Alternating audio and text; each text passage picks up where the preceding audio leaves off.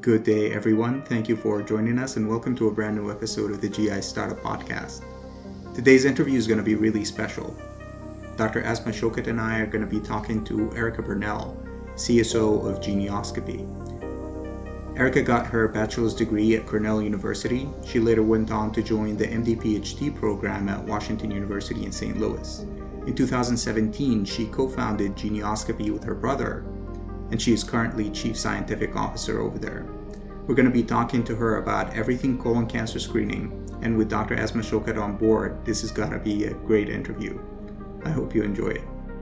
All right, welcome everyone, um, and thank you for joining us. I'm really excited about today's interview. It's really going to be cool. We're starting a, a new thing uh, where we're going to have a, a, an expert weigh in on the subject that we're going to talk about. So today we have Erica Barnell. She is the Chief Scientific Officer of Geneoscopy. Uh, welcome, Erica. Thank you for having me. Thank you for being here. And then uh, we have Dr. Aasma Shaukat from um, NYU, and she's here to provide expert opinion. Welcome, Aasma. Thank you so much for having me. Hi, guys. Thank you for being here. Okay. Um, so we'll get started right away. Um, Aasma, we've had you before, and uh, we talked a little bit about your background. Uh, but Erica, um, tell us a little bit about yourself. Tell us your story. How did it start, and um, how did you end up here? Absolutely. So I'm an MD PhD candidate at the Washington University School of Medicine. Still have a few months outstanding on my medical degree, but I completed my PhD in molecular genetics and genomics um, at the McDonnell Genome Institute. And during my research as an undergraduate and during my medical training, I was very interested in understanding the ways that we could use non invasive technologies to improve our understanding of gastrointestinal health. So um, I started the company, Geneoscopy, during my medical education to look at ways in which we can isolate eukaryotic RNA from stool samples and then use that to accurately diagnose, monitor, and treat gastrointestinal disease.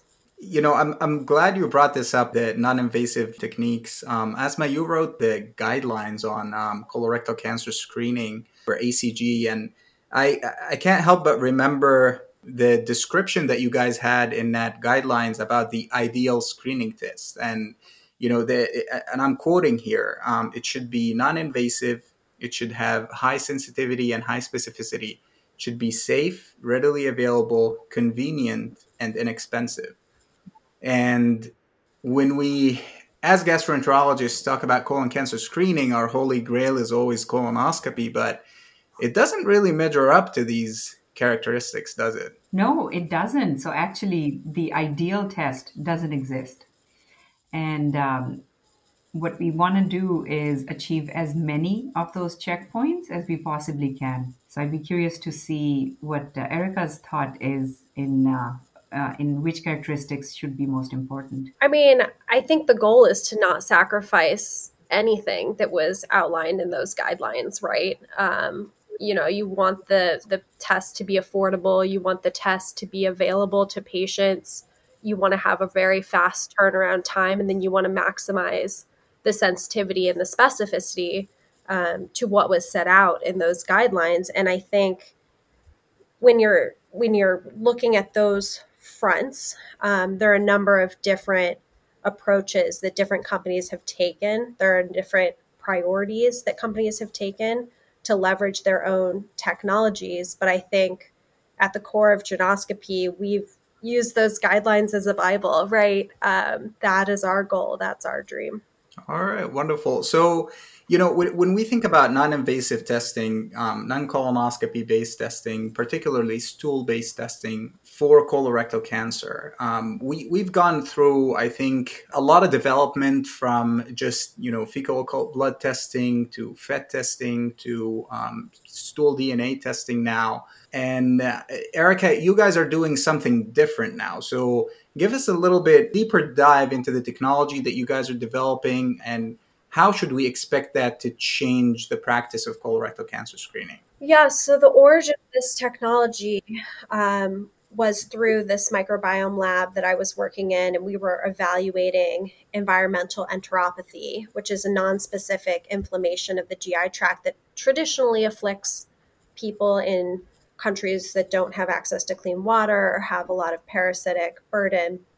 Um, and we were specifically evaluating um, environmental enteropathy in children in Africa to determine which children would end up growth faltering due to this disease. So, when you're thinking about inflammatory conditions comparable to Crohn's and ulcerative colitis, we cannot look at DNA because there are not really variants that indicate the type or extent of disease. And so we were really forced to look at RNA, which is notoriously difficult to isolate. And then subsequently, when you're thinking about children in Africa, you know, we can't do scopes, we can't do biopsies, we just don't have the infrastructure there. What we do have is diapers. So I had, um, I had these these medical center centers getting diapers from children, shipping them to St. Louis, and we did the best that we could with what we had.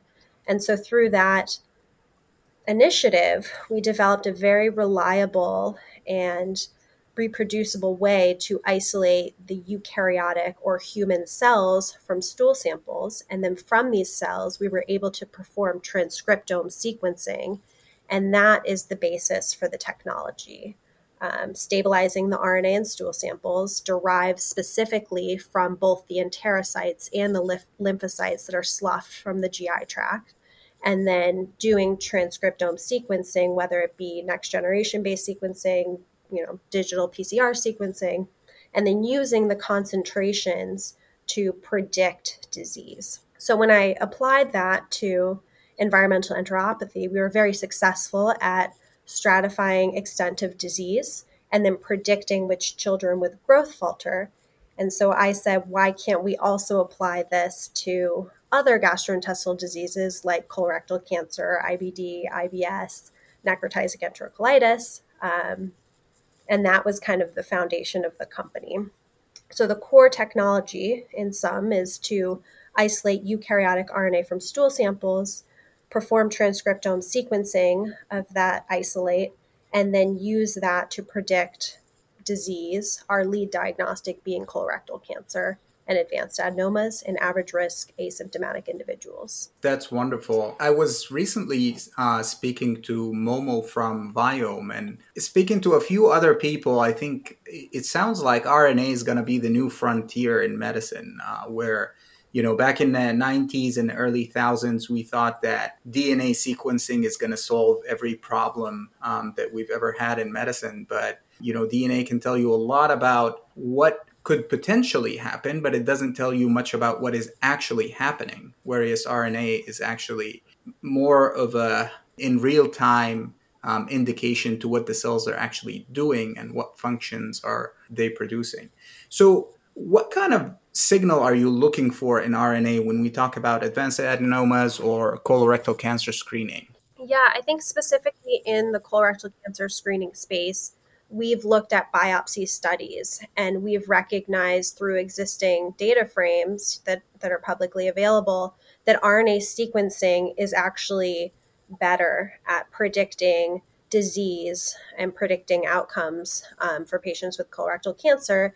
It's just been a matter of preserving that signal and reliably isolating it from the sample of interest, whether it be blood or stool. And I think that our understanding is that we've identified a universal molecular signature that is reflective of all DNA changes or most DNA changes that occur at the adenoma or cancer level. So, when you're thinking about colorectal cancer specifically, most cancers go through the canonical pathway, which is the APC KRAS TP53 malignant transformation. And while APC is a huge gene with, you know, hundreds and hundreds of different variants that may or may not have kind of implication of malignant potential, um, all the cells, all the adenomas, all the dysplasia that is generated from these numerous DNA variants converge on a similar signal at the RNA level. And that's what our technology is detecting that kind of universal signature that's intrinsic to all or most advanced adenomas, most cancers. So it sounds like there's a kind of a common pathway that these cells or these different cancerous or precancerous converge at that that you guys are, are testing for at Geneoscopy. Oswald probably knows more than I do about this, but there's really two. Um, there's the kind of canonical and non-canonical, and that's the majority. Um, I think we've focused on the canonical pathway in our signature with hopes to expand into kind of that microsatellite instability or improve on our ability to detect that kind of non canonical pathway. So it sounds like you guys have a really interesting stool based test to diagnose uh, colorectal cancer. Uh, we listed a few of, of the already available stool tests out there. How does your technology differ from that? How, how does it compare, for example, to DNA based stool testing? So, the differentiator in my mind is on three fronts. The first is just the accuracy profile. So, in preliminary studies in a prospective cohort, we were able to detect 60% of advanced adenomas which is nearly a 50% improvement relative to existing diagnostics. And we expect that accuracy profile, specifically for advanced adenomas, um, to pan out in our pivotal study, which we'll be publishing on this later this year. The second front that I think is novel is our, our method for recruiting patients and our engagement with the um, the patient population. So for our clinical trial, we've used a completely decentralized recruitment strategy, um, which means that our patient population is highly diverse. It's much more reflective of the intended use population. It's in terms of women, minorities, pa- patients with socioeconomic um, health disparities. We're able to capture those patients and mainly influence people who are not getting colonoscopies or people who would otherwise be missed by traditional screening mechanisms. So making sure that we're actually getting the patient population that need a non-invasive screening.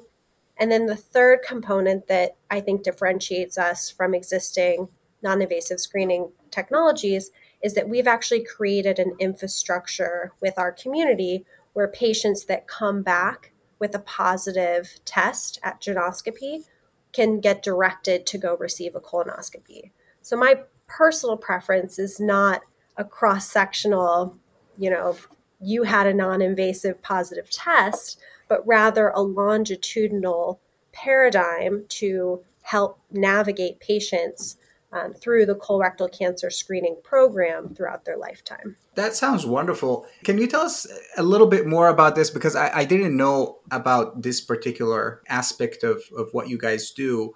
Can you tell us a little bit more about your outreach programs and, and um, how you actually recruit patients and if there is more of a long term plan towards um, that particular point? Absolutely. So, traditional clinical trials recruit patients through either large endoscopy centers or they set up traditional sites at large academic centers. So they'll go to the gastroenterologist and say, any patient that is going to receive a colonoscopy within the next 12 months, can you enroll them onto our clinical trial?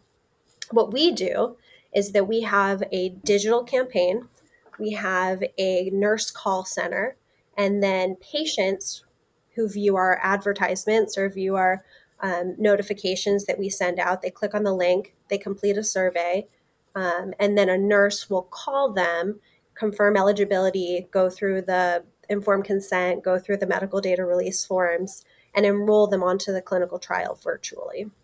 Subsequently, we help them, help navigate them through the clinical trial process in terms of having a sample shipped to their address, having or having a collection kit shipped to their address, having the sample sent back to our laboratories, and then we navigate them through signing up for and receiving a colonoscopy. What this means is we're actually catching patients at home in their living room. Um, we're catching patients in rural populations. We're catching pa- the average patient who is on Facebook looking at advertisements.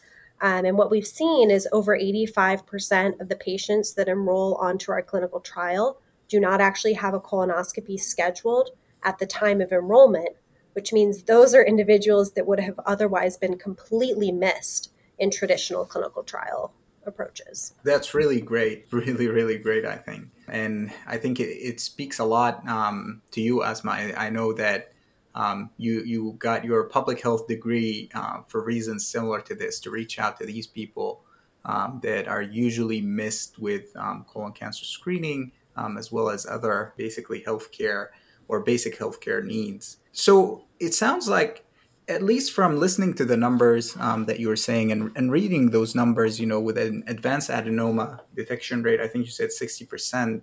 Aasma, I know the ideal test is does not exist, but it sounds like we're getting pretty close. What do you think? Yeah, absolutely. Our benchmark is truly colon cancers, particularly early stage ones.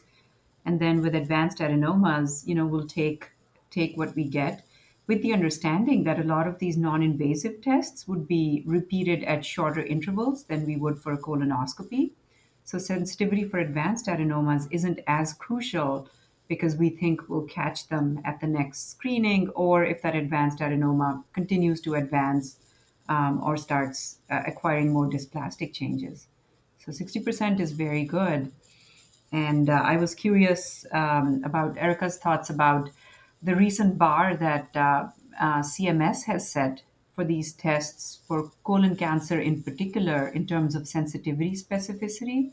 Do you think those are reasonable and are they achievable? So i think and that was specifically for the the blood tests. Um, i think they have interest in putting out a similar recommendation for stool based tests um, i think the goal of that kind of guidance was they were looking at the existing paradigm, what exists today, um, which is really just FIT testing, Cologuard, and Epi proColon. And based on their recommendations, they pulled, you know, FIT testing and Cologuard into the okay category, and they left Epi proColon into the not okay category. And then they kind of set a bar in between those three diagnostics um, for future companies that are coming out with blood based assays and stating that they're not interested in covering certain assays that don't meet that minimum threshold where Cologuard and FIT are on one side and Epi proColon's on the other. So I think it was reflective of kind of what is out there and what are we willing to cover. Um, I'd be curious if they would raise the bar for stool based tests um, given that Cologuard is already out there, given that Cologuard has such high compliance, um, given that they have such extensive commercial traction, um, because I think the recommendations for blood based tests is a little bit lower than what Cologuard was able to achieve with their stool based assay. Yeah, interesting because um, depending on how you look at the Cologuard data, the specificity actually falls a bit below their cutoff. Yeah so yeah, it's it's a it's it's a matter of time to see what they think about blood uh, stool-based tests and whether they use the same benchmark as they've set for blood-based tests. Yeah, and I think like you were describing, you know, the specificity should be taken into consideration with the recommended screening interval, right? So if mm-hmm. if a FIT test is done once a year and the specificity for no findings on a colonoscopy is 94%, but a Cologuard test is done once every three years and their specificity is sitting at 87%. You know, that might be a comparable specificity in terms of the total number of patients that they send to receive a colonoscopy after a positive diagnostic test. Mm-hmm. Are there certain benchmarks that you're hoping to meet or exceed? I want to hit the ones that you guys published on. um, that's my okay. goal, right? Um, I think a 90% specificity, a 60% sensitivity for advanced adenomas, and a 95% sensitivity for colorectal cancer is my dream.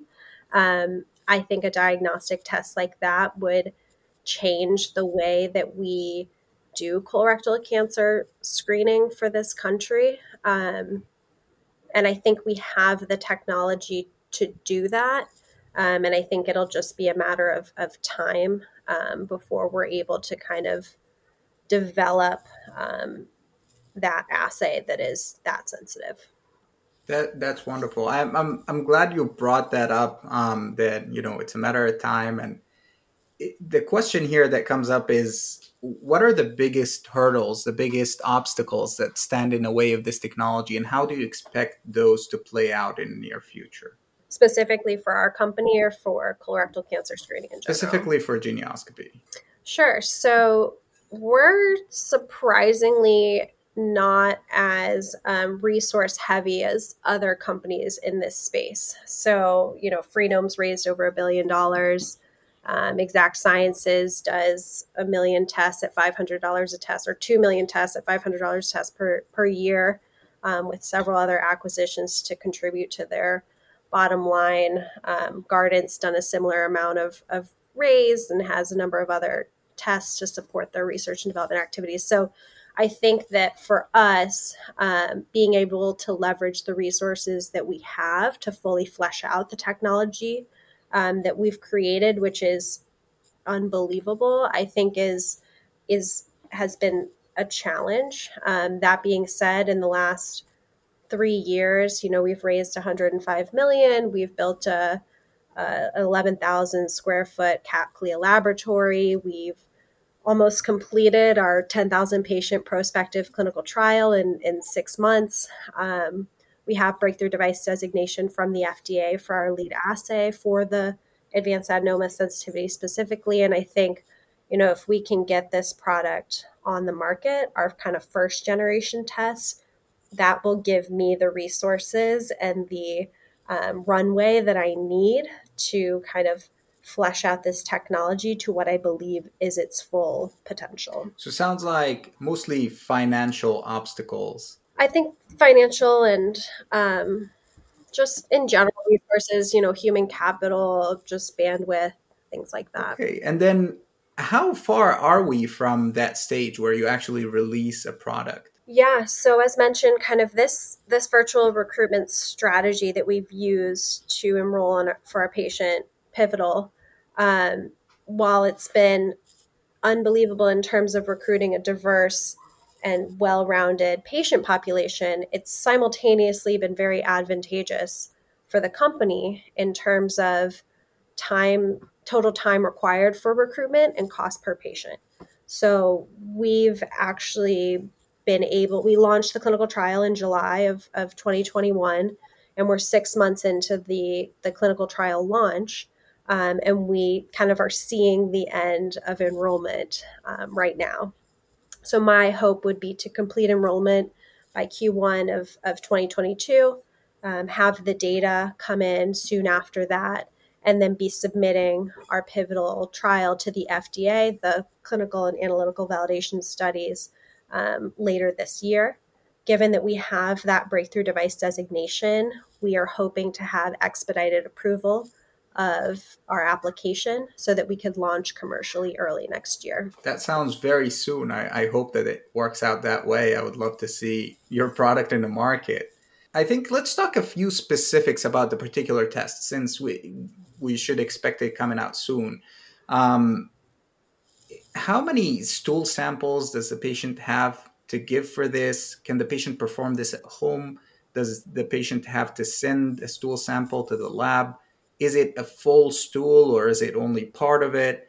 Um, what are the specifics in, in that sense? Those are all the fun questions. Um, we call ourselves the poo-tectors at Geneoscopy, um, as we poo protect everyone. Um, so, what's also very cool, you know, I think that currently diagnostics is is kind of with medicine sitting in the the dark ages with the beepers and the fax machines. So we've tried to improve and leverage the new technology that we've had to make the patient experience with our company better. So we have an online patient portal where patients can go into this portal and they can kind of see exactly what's happening to them throughout the entire clinical trial. And we hope to maintain that as we move towards commercialization. So they log on, you know, they put all their information in, their address, everything, their insurance, doctor's information, and then they kind of click a button and they can see their collection kit uh, being drop shipped to their facility or their residence.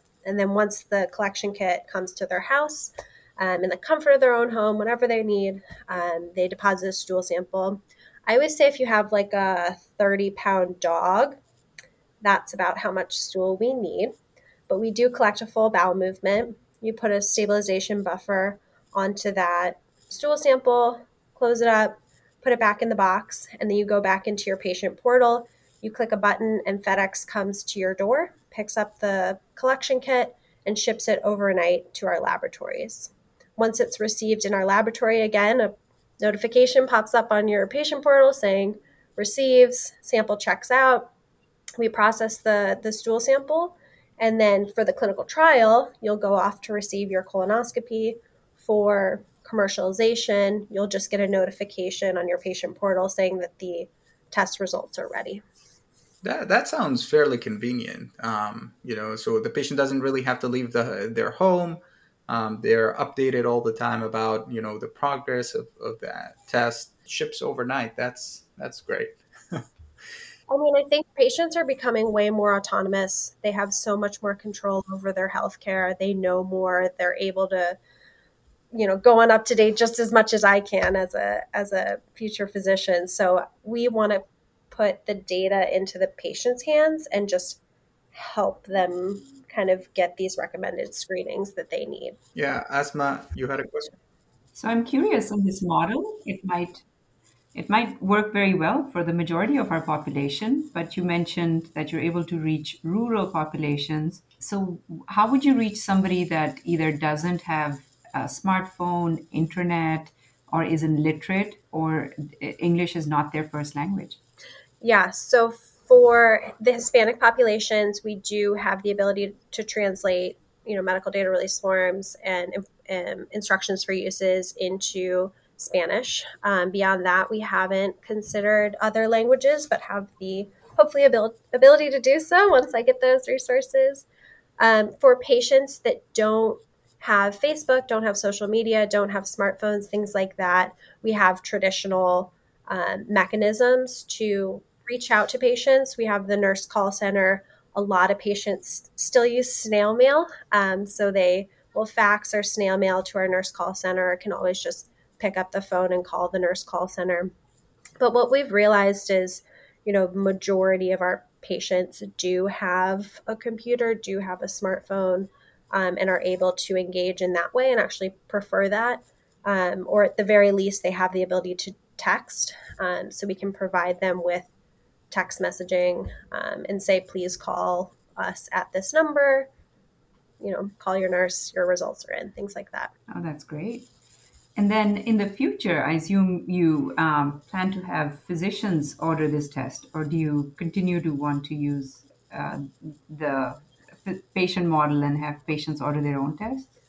Yeah, we hope to leverage telehealth for a lot of the prescription recommendations. Um, so we would be able to continue to have patients at home, um, continue to leverage kind of that non invasive, don't need to go to a hospital to get a prescription. But, um, you know, I, I, think we ultimately will have you know, physician prescribed diagnostics with requisitions and, and the traditional mechanisms that you would need to complete kind of the, the billing and revenue cycle. I see. And for patients that don't have insurance, how are you paying for their colonoscopies? So for clinical trial, we just cover, um, you know, whatever expenses are incurred for the non-clinical trial. Um, that's something we would have to consider. You know, if they get a positive test from us, or if they need to get a test, you know, how can we get patients that are underserved um, freer access to healthcare. That's definitely something that I would love to learn more about um, in terms of what is available and what we can do for those patients. Wonderful. I'm, I'm glad this was brought up because whenever we um, kind of assess health tech products and health tech companies, there are always three questions that um, need to be asked is, you know, how does the technology help patients? In this case, it's clear, you know, it helps with prevention of um, uh, colorectal cancer or early diagnosis of colorectal cancer and then how does it uh, benefit physicians and i mean i can think of many ways and the last question is how does it benefit payers because at the end of the day you, you need you know patients insurance to cover the cost of the actual test Um, and that particular one can be tricky, especially when we talk about um, screening uh, tests, because it could take a very long time to show benefit for, for these particular tests on the long run for the payers. What are your thoughts on that, Erica? So we've actually not had that much difficulty convincing payers that a, a diagnostic that's more sensitive than Cologuard um, is advantageous. You know, I, would say 96% of insurers cover Cologuard. And so, if we can demonstrate to them higher sensitivity for precancerous lesions, potentially higher sensitivity for colorectal cancer, then I think it's it's a no brainer. You know, they would want to cover the the best test that's out there. Um, but I think the reason why they covered Cologuard is very easy to to see. You know, 60% of colorectal cancers are diagnosed in late stage. Um, a, a, stage one, stage two colorectal cancer five year survival is 95%. Uh, stage three, stage four colorectal cancer five year survival is 11%. So it, it's very clear that, that colorectal cancer is the most preventable but least prevented cancer that's out there because it's so indolent, because it takes so long to go from normal tissue to adenoma to advanced adenoma to malignancy. So, I mean, I think if we can create a non invasive diagnostic that hits those guidelines that's outlined by the AGA, then payers will just flock to it. Wonderful. That that is that is um, a wonderful answer. Considering that this podcast is particularly um, targeting physicians, of course, everyone in the GI space, but um, gastroenterologists in particular, what role did physicians play in building or supporting your company? Yeah, I think there's two types of physicians that we have leveraged um, for this assay. The first is individuals who have prescribed the test. So primary care, OB-GYN, nurse practitioners. Um, and for that, we we considered, you know, we were asking for considerations on how do we make this easy to prescribe? How wh- what would you need for to prescribe this for patients? Um, and their response was basically no out of pocket cost and you know clicking buttons um, that go directly to demonstrating that they fit the criteria for colorectal cancer screening so they get their check boxes and then making sure that the accuracy profile was as good or better than what's out there. So that was kind of the the person who's prescribing the test. And then the subsequent number of individuals that we considered um, was the gastroenterologists because they're the ones who are coming up with the guidelines. They're the ones who are describing the recommended screening intervals for colonoscopies after findings. Um, and so we have a, a number of summits that we've hosted with leaders in, in both the PCP and the GI community who've provided input on what this diagnostic needs to look like and what are the user needs for the diagnostic. Wonderful. And I'm just curious, was it difficult to get physicians involved? Um, physician, I think gastroenterologists in general tend to be academic, tend to love asking questions, enjoy the process of development, enjoy, you know, bench to bedside bench. So I haven't found it difficult. If I was trying to go after my husband's a surgeon, I could imagine, you know, maybe that would be harder. Um, but GIs are really kind, especially to young lonely medical students. So that's wonderful. Um, I'm I'm glad to hear that about our specialty. That's that's really great. Um, and then, how can physicians be more involved? Uh, I mean, I I think I think GIs specifically do such a wonderful job of putting on wonderful conferences. We had ASCO GI last week. Um, you know, ACE, there's a huge representation at ACR in the fall. There's that the Astro conferences. There's a number of different subspecialty conferences held throughout the year. The AGA puts on a number of different conferences. I think that's the the best place that I get to learn about things. Um, DDW, another huge, just amazing opportunity um, for people like me who are interested in improving healthcare in the GI space to be able to walk up to the greats and ask questions. Um, without you know having to kind of sit behind the the red tape so I mean, I appreciate academia and I appreciate kind of the GI community in general and think they're doing a great job of activating the young learners and the young innovators in this space. Wonderful. So, for the physicians out there, is uh, if if you get approached by uh, someone in a conference or something like that, um, be sure to chat with them, answer their questions, be nice, uh, might help out. So, um, Erica, you're you're a physician or an almost physician. Um, based on the experience that you've had, um, you know, building a company, um, going down that route, what would you presume distinguishes you from other physicians? I've had the luxury of having a very odd background um, in terms of my education and training. So I actually graduated from Cornell in 2013 with a dual degree in finance and plant engineering, um, which is not your traditional pathway for med school. And then I moved to Israel for a year to develop a vaccine for Shigella, which is where my love for GI started. Um, and then I was working in a microbiome lab prior to matriculation to the MD PhD program at WashU. So I think I had a multidisciplinary approach to medicine, a kind of long, winding approach to medicine, um, which created a very open minded approach to my education, which I think a lot of other my peers traditionally were like, I want to be a doctor, I want to help patients. Um, so I think that's how I differentiated myself and and kind of learned the tools that I needed to be an entrepreneur.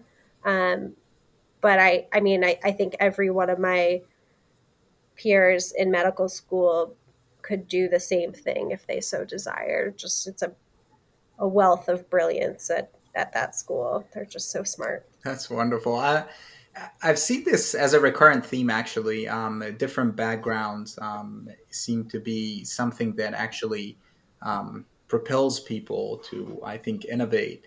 Um, and I've seen a lot of people with backgrounds in engineering or finance or um, you know different um, degrees like an MD, MBA, or an MD, PhD, for example, and and that usually stimulates people. And you did mention that any of your colleagues can do it. Um, so for those for those people out there who are really interesting and interested in advancing their fields through technology and innovation, um, what kind of advice do you have? I think that it's it's building your I call it the entrepreneurial tool set. So if you're interested in learning about entrepreneurship, you know, go to the local business school and take a class or you know if you're a physician there's programs like sling health where you submit problems and you create a team of students who are bright-eyed and bushy-tailed like me and want to solve problems and, and you know help you solve the problems that you're experiencing in the clinic. Um, so i think it's just being proactive about building that tool set and trying to find opportunities that help you stretch those muscles that you otherwise don't experience um, being in the clinic and being on the wards. That that's wonderful. That's a wonderful answer. And you know, you, you mentioned Sling Health. I think it's a it's a wonderful thing. Um, to all the listeners out there, look it up, um, see what they do. It's really cool. And another cool thing is that um, you can actually open a chapter of Sling Health anywhere um, all over the country. So that would be something to to consider. Um, okay, so um, Erica, you're an almost MD, PhD, um, CSO, an innovator. You know, I, I, always ask everyone that I see that has achieved a lot um, about their time management and what kind of advice they have um, to other folks out there about how to manage your time. How how do you do it? Yeah, people always ask me that. I think that I I don't like I'll say the first thing I do every morning is tackle the hardest problem, right? So if I have a PMA to write, you know, that's the hardest problem that I have right now. Every morning when I am fresh, when it's the prime of my day, I think to myself, how can I advance this project that's going to take me months? Um, and I, I do that first thing in the morning and making sure that you're focusing on the rocks, the core of the company and advancing those projects when you're at your best is so important. And letting kind of the emails and the slack messages and the little fires that you have to put out every day kind of making sure that that does not interfere with the the core requirements and the core milestones that you just have to get done um, over a very long period of time. And then the other thing that i think behooves people who are managing projects that do last a really long time is simultaneously looking at the long term goal um, and making sure you're kind of on track at that high level. And then getting down in the weeds and making sure that the day to day activities are all on track with that kind of long term vision. And then making sure that you just have a team in place that can do that. So, obviously, none of this work that we do at the company would get done without the team that we've built. Um, they're the powerhouse of, of innovation. They're the powerhouse of milestones. They're the powerhouse of, of kind of what we've been able to accomplish as a company. So, making sure you're doing your hardest projects first, making sure that you're simultaneously looking at the long term picture, picture and the short term goals and they're on track, and then building a really strong team, I think is behooved me in terms of being able to time manage and get things done. I think that that's a that's a wonderful answer. Um, Aasma, what's your secret? Yeah, so I think um, um, multitasking it seems very attractive, but you don't quite get enough done. So I think prioritizing and then tackling one thing at a ta- at a time and giving it your full energy probably fares much better than trying to come back to it, you know, while doing five other things 10 times a day. And we're still guilty of that. But you know again as erica was saying you know i was thinking how how how true it is that you know do the hardest thing first and then give it your fullest attention and then move on to the next task. Really important. i completely agree. I can attest to that and i learned it the hard way i have to say all right so um, to kind of end on a on a little bit of a lighter note erica tell us the funniest story that's happened to you on your journey oh gosh Okay. So we were manufacturing our pilot collection kit. And we had all the parts. We kind of collected parts from Thermo Fisher and Sigma and all these places. And we had our little ugly looking collection kit that we were going to test out before we did the final manufacturing. The only custom part we had was a foam insert that um, took six weeks to manufacture and die cut specifically to fit all of our little components in it it got delivered to the wrong location.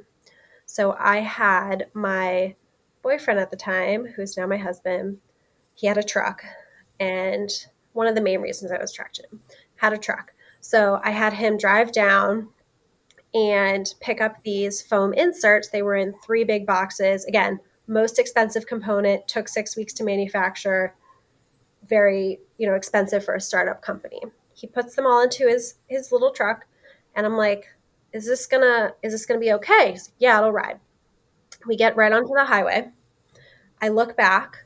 The the foam boxes shoot up into the air on the highway, crash down in front of cars are swerving everywhere and i am just watching all this happen and thinking to myself that my my brother who's my co-founder is going to murder me that i destroyed all of these foam inserts for our pilot which is launching the following week.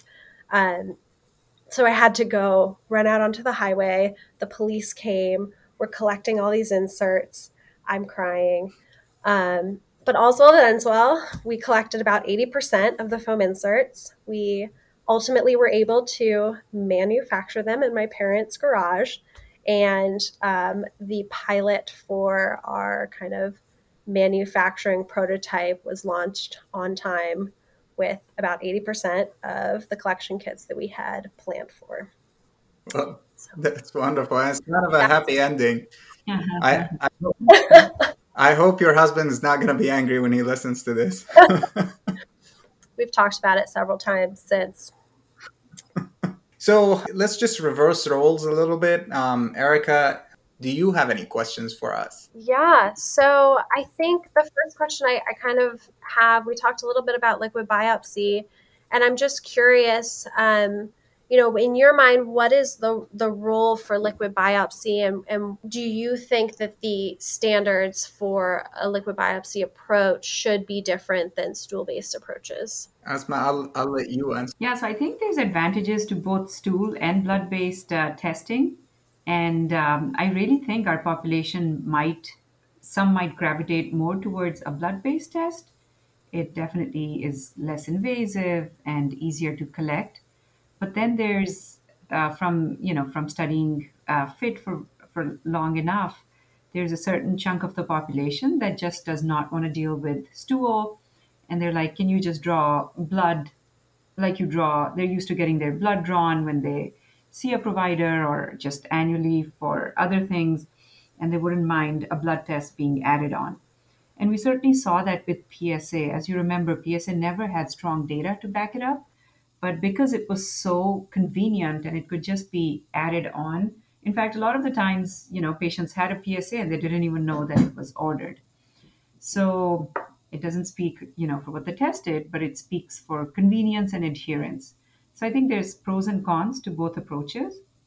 And in the future, I see um, us being able to offer both the options to maximize the number of people that would adhere.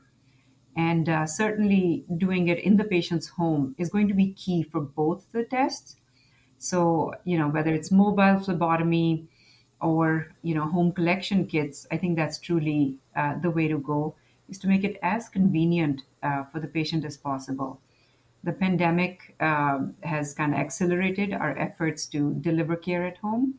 And I think with these screening tests, we just continue to extend that spectrum.